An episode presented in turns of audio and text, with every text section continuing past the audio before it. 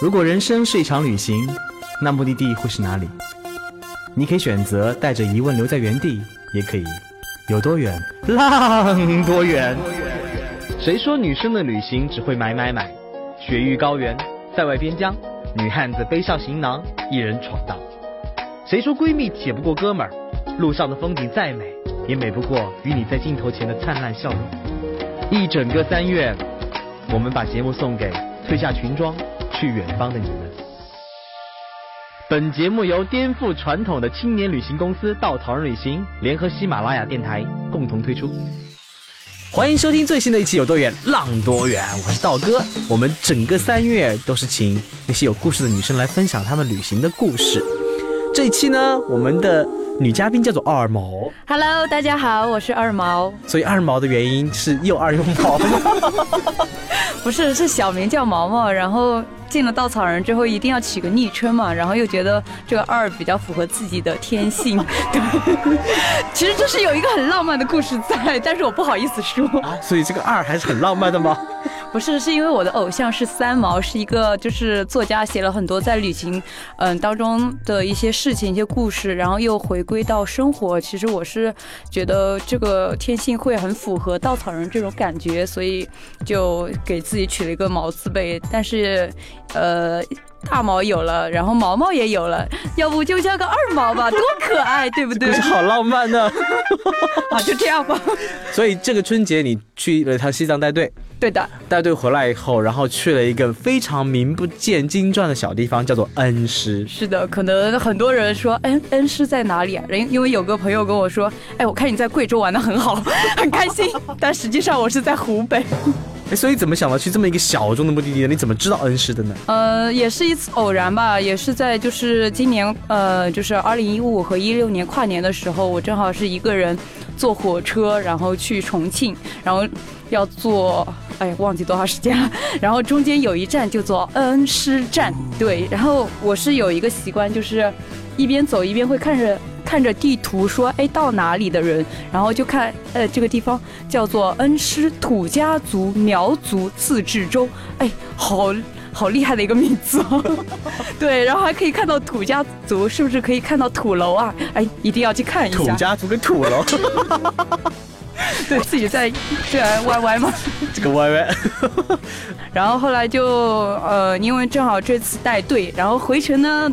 嗯，懂的，可以，对，可以延后回来，因为假期比较多嘛，然后就我是个假期比较多的人，但是我是用了今年的年假，用了三分之一的年假，然后去呃绕道从拉萨坐火车到了西安，嗯，然后再从西安呃就直接飞到恩施，因为从西安飞到恩施机票还挺便宜的，只要三百块钱。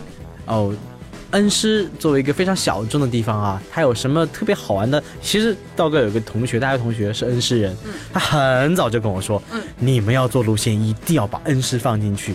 我当时脑袋瞪得很大，好吧，眼睛瞪得很大，望他 恩施在哪里？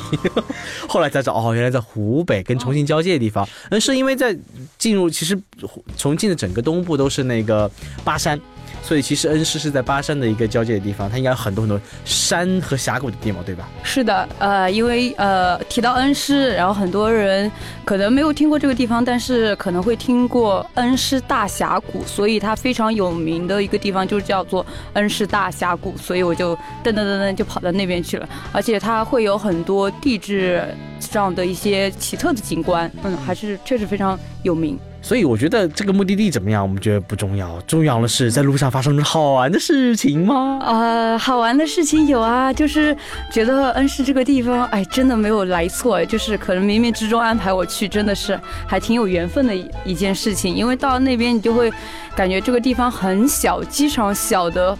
呃，用可以用一件事情可以去形容，就是我那个行李，呃，就是拿好之后出来是有呃捡行李的一个呃美女，然后对，然后 想了半天也是个美女，对她真的很漂亮，所以我关注到了她，然后她就看了一下，哎，然后就记住这个面孔。等我从那个到达呃。出来之后，然后要往出发的地方，因为我想把我的超级大背包然后去寄存掉嘛。然后迎面又碰到了她，从路口的时候。然后最搞笑的是什么？等我回程去那个，因为要呃检票嘛，然后登机的时候，对，登机的时候。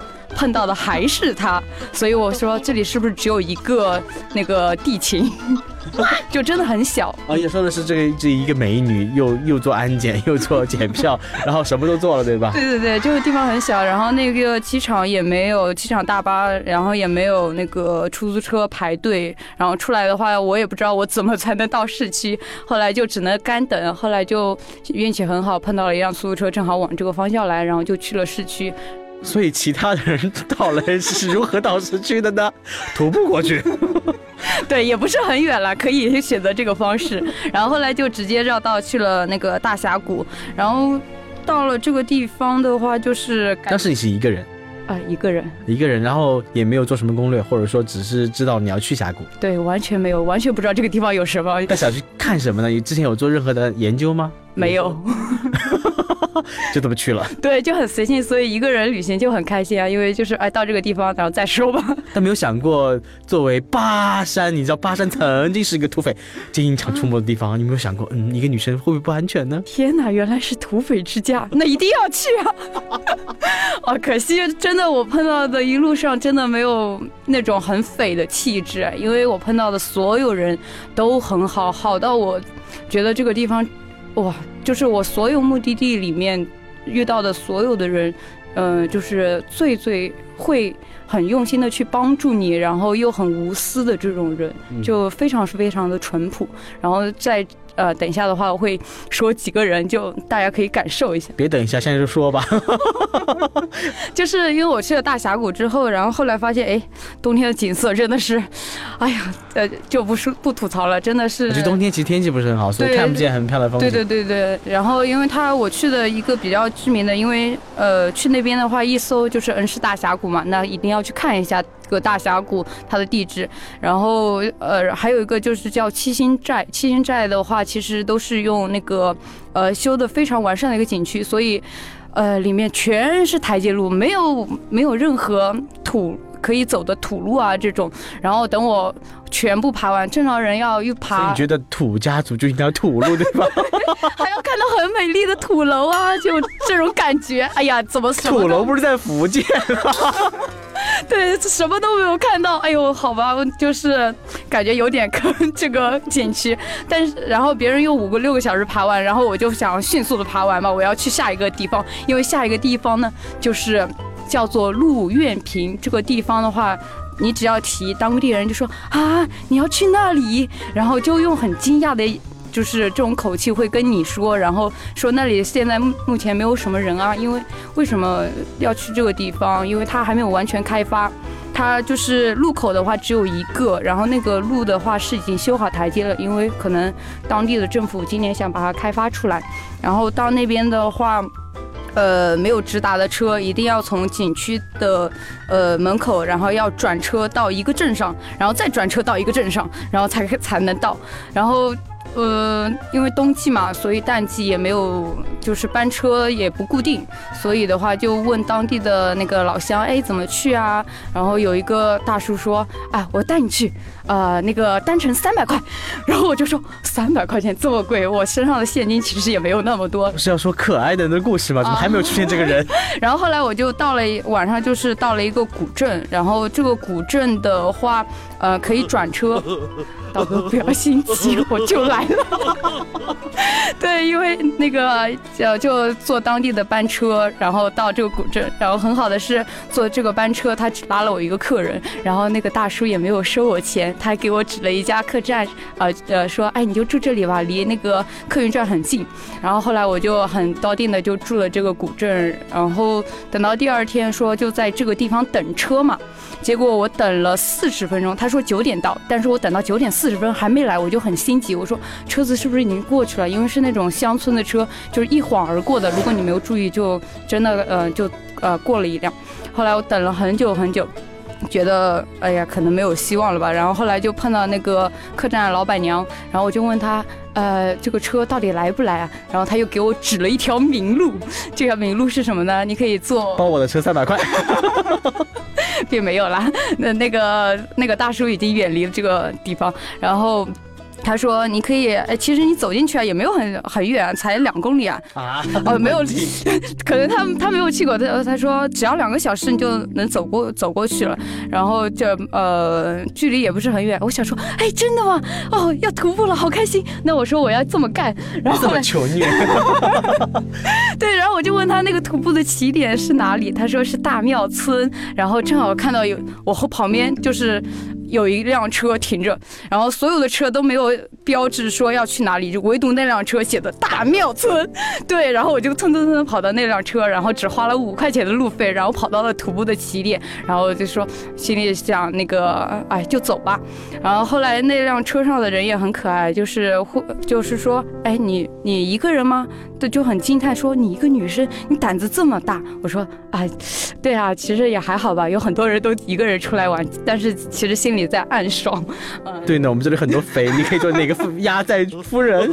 没有，都是一些大姐啊什么的。然后车上还有个大姐很可爱的说：“哎，那我跟你一起去吧。”当然她是开玩笑的。然后后来还是我一个人走，然后就是很幸运啊，就是在车上碰到了嗯当地人，他们也住在村子里面的某一处，因为他村子里面都散落的几户人家，或者然后距离都非常远，然后他就带着我走了就是一段路之后。然后告诉我从这边一直下一下，然后沿着这个路走就可以了。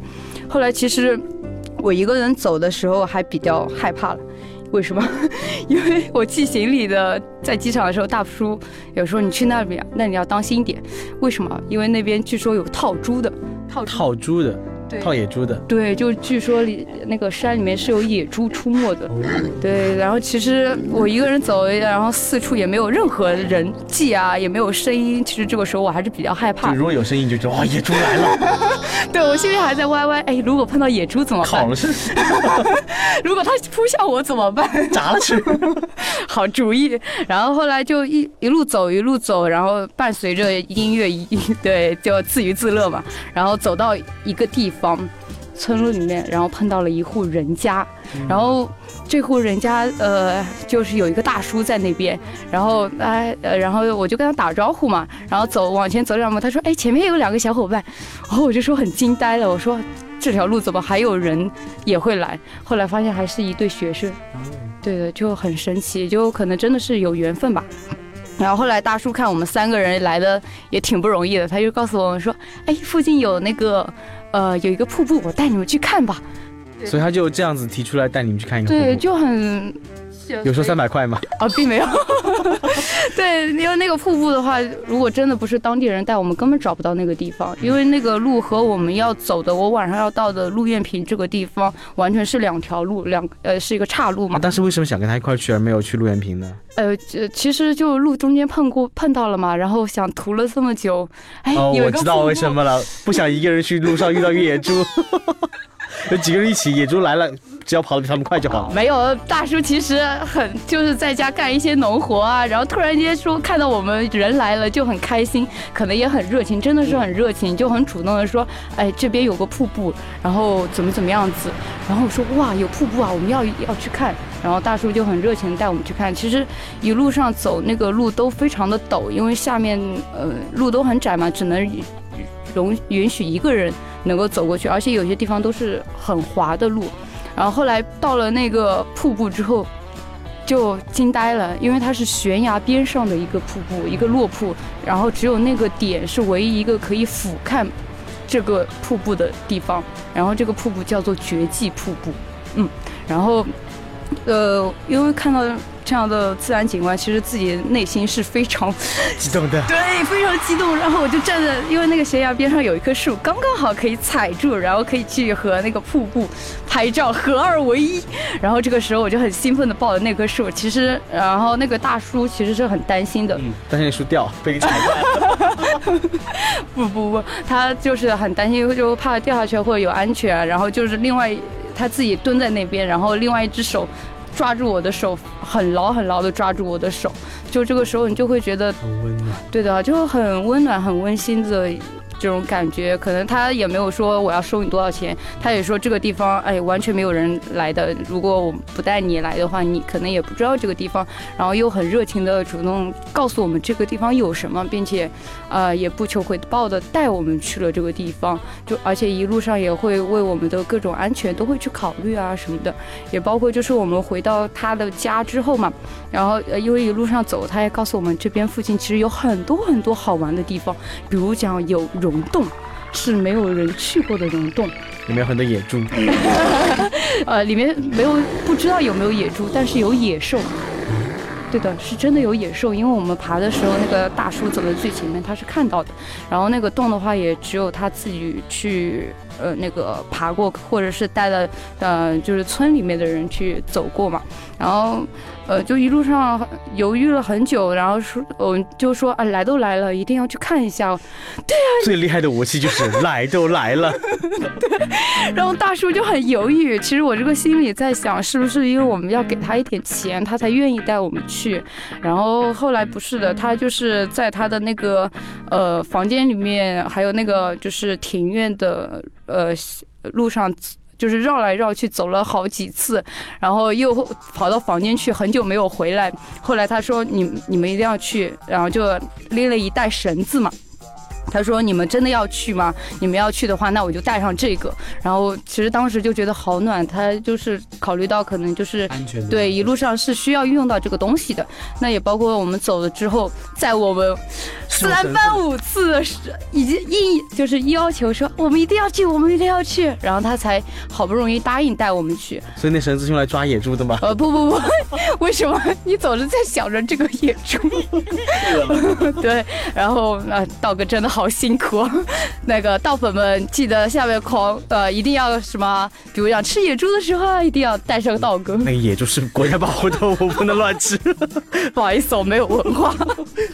然后就是后来走了那个路之后，才发现为什么他犹豫了那么久，因为那个路的话，很多地方都是呈七八十度一直往下滑的，而且旁边就是那个山崖。对的，就是旁边，如果你一不小心打滑，你就滚下去了这种路。然后我们一路下来的话，嗯，他走在最前面，然后比如讲打滑的地方，他会转过头停下来，然后用两只手扶住你的脚，哇，给你稳住，然后让你往下走，就真的真的很温馨。那也包括有些地方。可能呃你下不来，他们会把你抱下来。所以这个大叔长得是那个韩国电影里，那并没有，不是，好吧，并没有欧巴的这种，或者是韩国大叔，但是就是当地很就是个大叔，对，很淳朴的一个居民，然后就会然后发现了这个地方嘛，然后又很愿意跟你去分享这个地方，然后后来他就真的带我们去了那个溶洞。那个溶洞呢，入口很小，有两个口，一个是线条式的一一字形的，还有一个就是口字形的。后来我们看了口字形的，应该人钻得进去，后来我们就选了那个口。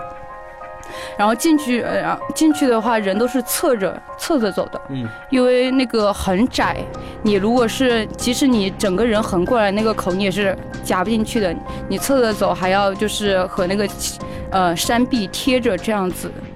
进去，相当于是一个缝隙，对的。然后进去之后，整个人都惊呆了，为什么呢？里面一片漆黑，啥也看不见。但是还好，就是去爬华山的时候买了一个手电筒嘛，然后打亮的时候就发现里面真的很深，然后又很高，然后野兽，呃。据说大叔看到了一条一头野兽，真的是里面会有一些不知道的东西。然后我们就一直往里面爬嘛，那个洞很深很大。然后往里面爬的时候，其实那个都是那种山壁，然后还呃，它应该是那种泥石型的。然后但是比较还是比较牢固的。后来我们爬有些地方就是真的很难爬，就是它整个高度几乎是比我人还高。嗯。然后就是你如果是。我都是整个人贴在上面，然后一只脚踩稳了，我才敢往上走。然后有些地方它真的是需要大叔去拉你一把才能上去的这种路。后来就是一直往里面走，往里面走，碰到了看到了很多奇观吧，就是比如讲，嗯，是那种挂柱式的这种石柱形，呃的钟乳石。哎，对啊，你好聪明啊！那是哦，真的好厉害。后来我回去特地查了一下，这个是什么地质结构，然后是什么成分，然后溶洞里不都是钟乳石吗？对，后来发现就是它就钟乳石，然后就是有很多很多形状，然后那个山洞的话其实很深，我们爬完一个洞的话就没有再敢往下爬了，因为再往里爬根本不知道里面是什么，就是体验一过，嗯，体验一下就好了，然后就蹭蹭蹭，然后往里面走，呃，就是回去了嘛。然后后来回去的时候。就是最温暖的是什么？就是一路很艰辛的爬完，呃，出来之后想想还有点后怕。当然觉得，哎，今天真的好神奇，过度过了这么一天。然后回到那个大叔家里的时候，他说：“你们那个饿了吗？”然后我以为他要去做饭嘛，实际上他已经请了他的大哥，然后从家里来到他家，把饭已经做好了。哇！对，然后就真的等的时间都没有，直接吃上了。他说：“你们现在想吃饭吗？”我说：“好呀，因为没有吃中饭。” 然后他就端了他们那个自己养的猪。真的是家养的猪，因为它也是靠这种畜牧业，呃，在这个山里生活吧。然后就是端了很大一盆，里面都是有很多实在的那个家饲的猪肉，特别特别香。其实，在那个湖北重庆交界地方，嗯嗯，一大盘的猪肉其实是最。隆重的招待宾客的方式了，真的哦，天哪，好感动啊！现在想想，然后我就吃了好多块，因为真的很好吃，太香了。然后就当时就和另外两个小伙伴商量嘛，其实大叔真的也没有说要主动说收我们钱，但是因为也前前后后忙活了三个钟头，就是我们就是去瀑布，然后又去爬了个溶洞，其实我们速度还算快的，但是也。也就是让他一路也担心了我们的的安危啊什么的，然后后来我们想想，就是适当的给了一些作为表示吧，就是当碰到里面的这些当地人，他们都不嗯不求回报，他们也不会说你一定要给我多少钱我才带你去，就是很主动的说你们一定要去吗？然后觉得呃全部 OK 之后，然后就会很热情的带我们去，就觉得这个是我碰到的第一个，呃也不是第一个，就是在这个。徒步过程当中碰到非常非常感动的，而且觉得非常神奇的一个呃人和事吧。然后后来我们就呃就一路走嘛，爬到了那个陆院坪。陆院坪它其实是那个整个大峡谷的山凹里面。对的，所以一路都是走下坡，然后到了那个鹿苑坪之后，嗯，就入住了一个人，嗯，大哥的家里嘛。那个大哥是这位大叔的侄子，对，都是亲戚。对，那个山里面都是亲戚。对，碰到了呃哪个，哎，那个是我哥哥，或者是我大叔啊，呃，或者是我那个侄子啊什么的。然后后后来呃就问大。那个大哥，我说我第二天要赶飞机，然后从这边出去，然后怎么去？因为那边的话，交通真的真的很不发达，然后只能依靠。呃，说，比如讲，正好今天赶集偶偶数嘛，偶数天他们会有赶集的一个呃活动，山里人就会到镇子上去买些东西再回来，然后这边的话会有一个镇与镇，呃镇与村的一个呃来回的一个车辆，然后他说可能今天会有，但不知道什么时候来，那这个时候我也比较担心，我就呃出发的也比较早，然后到了呃等车的地方之后，呃等。然后碰到一个呃农家乐嘛，然后农家乐大叔，我就问他，哎，这个车今天会不会有啊？来不来？他说不知道，等等 看吧。然后就把我拉进说，来，小姑娘，你先进来烤烤火。对，烤火的时候，然后正好碰到他们吃饭，也很尴尬。就他们他们吃的香香的饭，我就眼睁睁看着他们，故意要刺激你一下。对，那我我也不好意思说，我就在这边看着他们吃饭。后来就是他们真的很热情，就给我夹了一副碗筷。然后说那吃跟就是和我们一起吃，后来那个里面那个大叔还很热情的说要不要来点酒。然后我说哦，不用了，不用了。他说那个我们家自己酿的酒，还特地诱惑了我一下。我说哇，真的吗？你们家自己酿的什么酒？一米酒。好，那来一点。对，然后他们呃，就是就还真的会很热情，也不会说我吃你顿饭收你钱。后来确实也没有收我钱。然后吃着吃着，中间就是接到一个电话，一个陌生的电话，然后接呃一接是昨天晚上住的那个。大哥，哥，对的，大哥给我打电话说，哎，小邓啊，因为我告诉他我姓邓嘛，他就叫我小邓。小邓啊，你不要着急，那个今天有车的，嗯，然后那个他会过二十分钟就来了，你再等一等。然后那个开车的是我的姐夫，又是亲戚。对，然后我当时就说，哦，好的好的，那个裴大哥，我不着急，我等着。然后就真的很暖心，你知道吗？就是你在。嗯，可能我就完全不知道我会不会等到这辆车，但是突然间有一个人给你打电话，然后就是踏实，对，就真的整个人都踏实了，而且就觉得，哎呀，大哥真的是就留了我一个号码，还特地去帮我问了一下，那个就真的会碰到这里，就是恩施这里面所有路上碰到的人，真的真的非常好，都会很热情的去帮助你。那也包括就是会有一个小举动，就是我到了镇子上，然后转车的时候，因为再从这个地方转车到市区会很远啊，那就很急嘛，想去上个厕所，然后我就把东西一直扔扔在车上，说，哎，司机大哥，我去上个厕所，然后我就噔噔噔跑到三百米开外的厕所，就完全不会顾及说他们会把这些东西会拿走，会你会呃丢掉一些东西，就会对这个地方会很暖心，会很放心，然后就非常有家的感觉吧，嗯。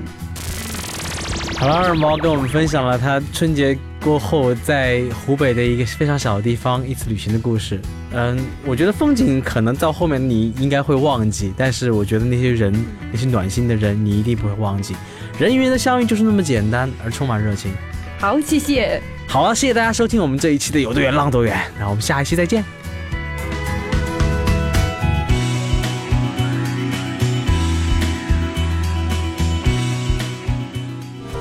那，你除了耳朵以外，还想带着你的眼睛，带着你的心灵去旅行，请在微信搜索“稻草人旅行”的公众号，我们会用各种各样的故事和美图吸引你，带着你去爱上这个世界。